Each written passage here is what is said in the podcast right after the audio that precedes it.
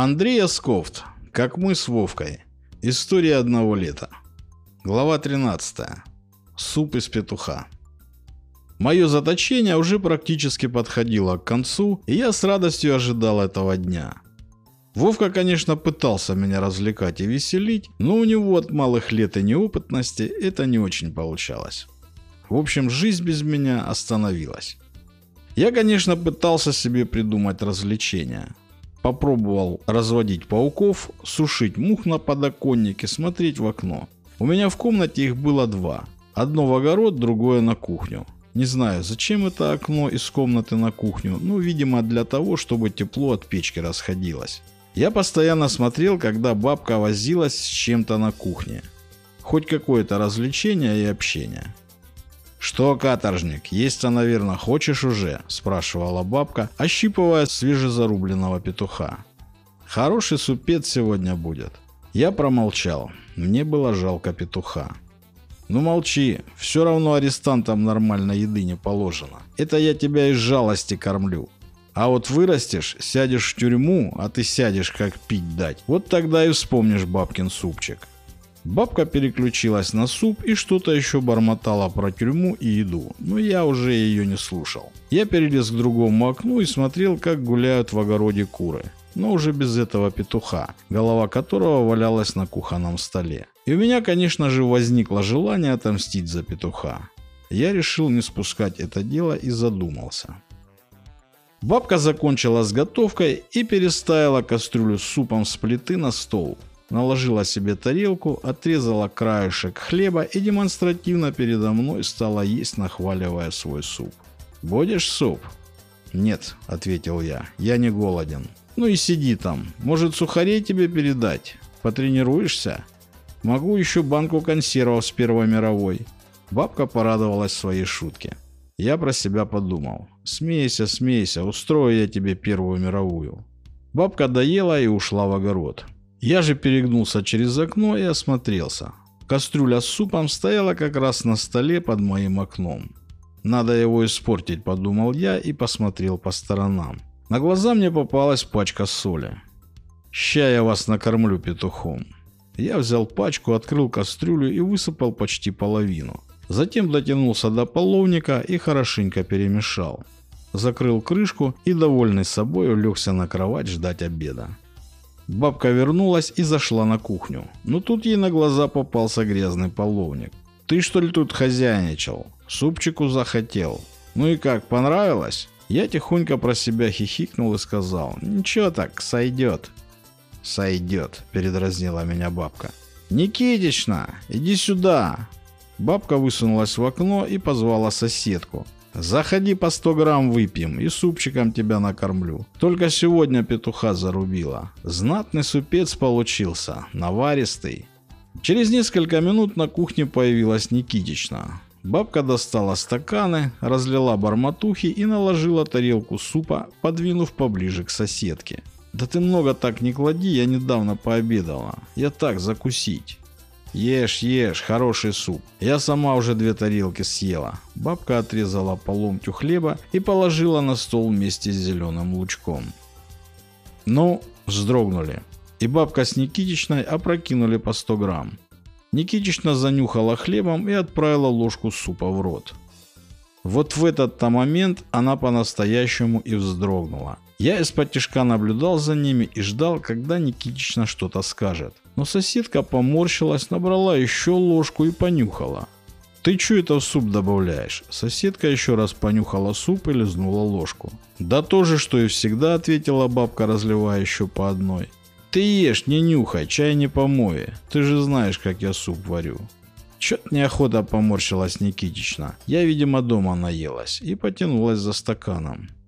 «Не жрешь, не хрен пить», – разозлилась бабка и отодвинула стакан. «Ишь ты пить сюда пришла. Я тебя на обед позвала, а не в рюмочную. Суп ей, видите ли, не понравился». «Да нормальный суп, просто я сытая», – оправдывалась соседка. «Иди лучше свиней покорми своими помоями. Сама-то готовить не умеешь, а от нормальной еды нос воротишь». Бабка совсем обиделась и демонстративно встала из-за стола, вылила тарелку в ведро и стала мыть посуду. Да иди ты к лишему со своим супом, не осталось в долгу соседка, и демонстративно махнув стакан барматухи без закуски, пошла на выход. Поковыляла отход пищевода. «Иди, иди», — резюмировала бабка. Я тихонько смеялся в подушку. Жалко, что Никитична не решилась сообщить о том, что суп пересоленный, видимо, из вежливости. В коридоре послышались шаги. Дед с Вовкой возвращались с поля на обед. Я так прикинул, что Вовка тоже попадет под раздачу супа, но предупредить его не мог. Оставалось только ждать финала. Явились, работнички, садитесь жрать и только попробуйте что-то сказать. Дед с Вовкой уселись за стол. Бабка поставила перед каждым по тарелке петушиного супа. Первым отозвался Вовка. «Я не буду это есть, кислый». Вовка отложил ложку в сторону. «Ешь, дрыщ квартирный». Бабка старалась, ничего не кисло, я, между прочим, две тарелки уже съела. «Не буду», — упорствовал Вовка. Тут очередь дошла до деда. Он зачерпнул полную ложку и отправил в рот. Лицо его исказило жуткая гримаса, но он собрался и привел лицевые мышцы в исходное положение. Можно хоть 100 грамм, а то в горло не лезет. Дед знал, что бабке перечить себе дороже. И если бабка сказала вкусно, значит это должно быть вкусно.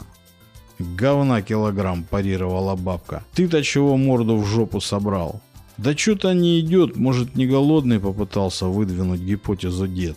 «Да вы чё, сговорились все сегодня. Жрать не хотите, так идите в задницу. Только очередь займите, вы не первые». «А есть что, кроме супа?» – неуверенно спросил дед. «Есть», – ответила бабка. «От старого баяна шерсть. Будете? Нет?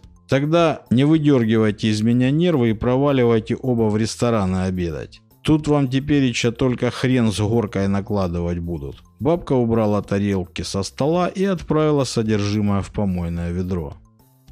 Она стояла на кухне и мыла посуду. Вид у нее был явно расстроенный. Я же унял икоту, которая нашла на меня, пока я смеялся в подушку. Громко было нельзя, ибо это навлекло бы на меня подозрения. Мне даже стало ее немного жалко. «Да ладно, ба, не переживай ты так», – вещал я, перегнувшись через окно в кухню. «Нормальный суп, я пробовал». Золотце ты мое, один только ты уважаешь бабкин труд. Не то что эти. Она неопределенно кивнула куда-то в сторону двери. Иди-ка ты, наверное, гулять. Хватит тебе в карцере сидеть. Радость моя была неописуемой. Я аж подпрыгнул на месте в предвкушении свободы. Только давай я тебя покормлю сначала. Садись, я супчику налью. Такого поворота я что-то не предусмотрел. Где-то я переиграл с восхвалением петушиного супа. И теперь стоял перед выбором. Либо есть суп и свобода, либо не есть и фиг знает, что тогда. Думаю, если я есть откажусь, то бабка сменит милость на гнев. И я решил, будь что будет, и сел за стол. Бабка поставила передо мной тарелку и, погладив меня по голове, уселась напротив. «Кушай, деточка, я тебе вечерком еще пирожков напеку. Я с осторожностью зачерпнул ложку и отправил ее в рот, и не пережевывая проглотил. Нет, это был не пересоленный суп. Это было что-то хуже.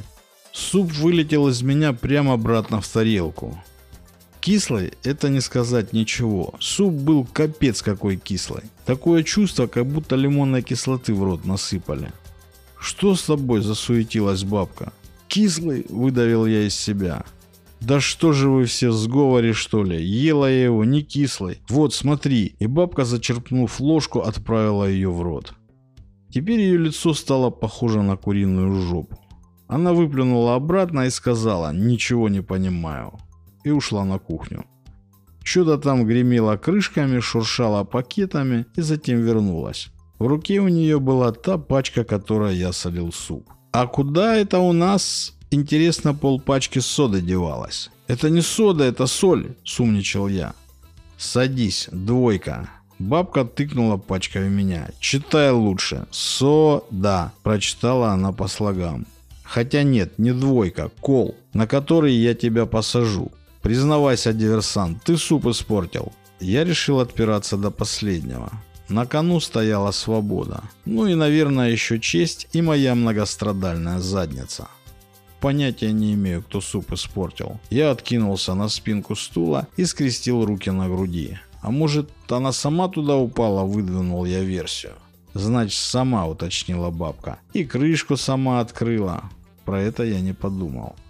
А нечего было петуха рубить. Как-то неожиданно вырвалось из меня, что я даже сам обалдел от своей смелости. Бабка дар речи потеряла на мгновение от такой неслыханной и самоуверенной дерзости.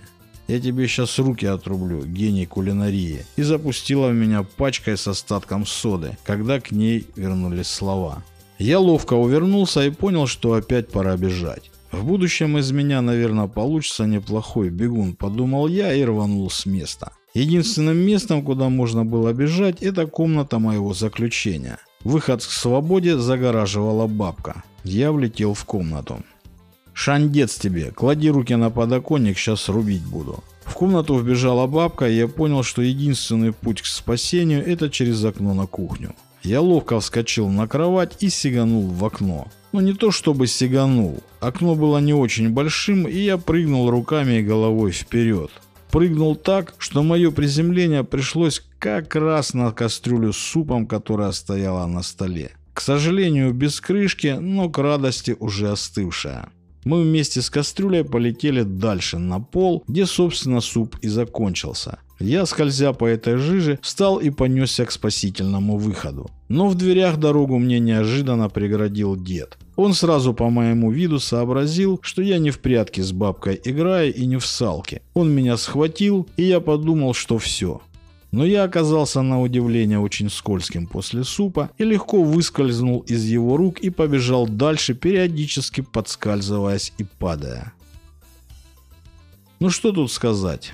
Домой мне все равно пришлось возвращаться. Куда же я без дома? Дед с бабкой уже поостыли и не набросились на меня. «Смотрите», — указывала на меня бабка, — явился суповой набор. «Садись за стол, ужинать будем.